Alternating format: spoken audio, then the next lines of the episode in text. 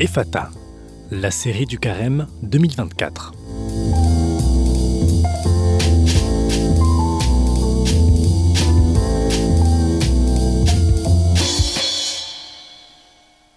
Dans l'Évangile, selon Matthieu au chapitre 22, les versets 34 à 46, il est question euh, vraiment d'une manière de vouloir piéger Jésus.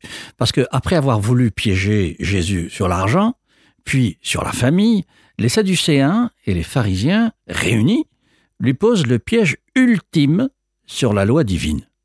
Ils veulent peut-être que Jésus choisisse entre Dieu et les êtres humains. Et Jésus déjoue à nouveau ce piège en disant que c'est la même chose, vu que le second est semblable au premier. Aimer Dieu, c'est aimer son prochain. Aimer son prochain, c'est aimer Dieu. Et tout est dit. C'est alors que Jésus prend à son tour l'initiative de piéger ses adversaires. Est-ce que le Messie est fils de David? demande-t-il. Cela rappelle d'ailleurs les questions des enfants. Est-ce que le papa de Jésus c'est Joseph ou Dieu? Bien souvent, cette question est légitime et nous pouvons y répondre avec notre cœur.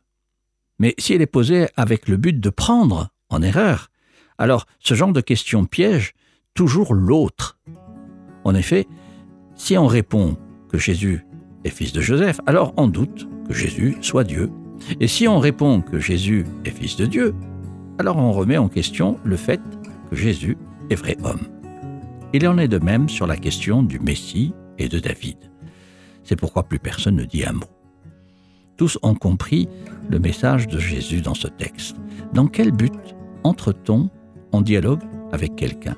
Dans quel but pose-t-on des questions Pour piéger l'autre Pour lui montrer notre savoir Ou pour entrer en vraie relation avec lui, pour apprendre de lui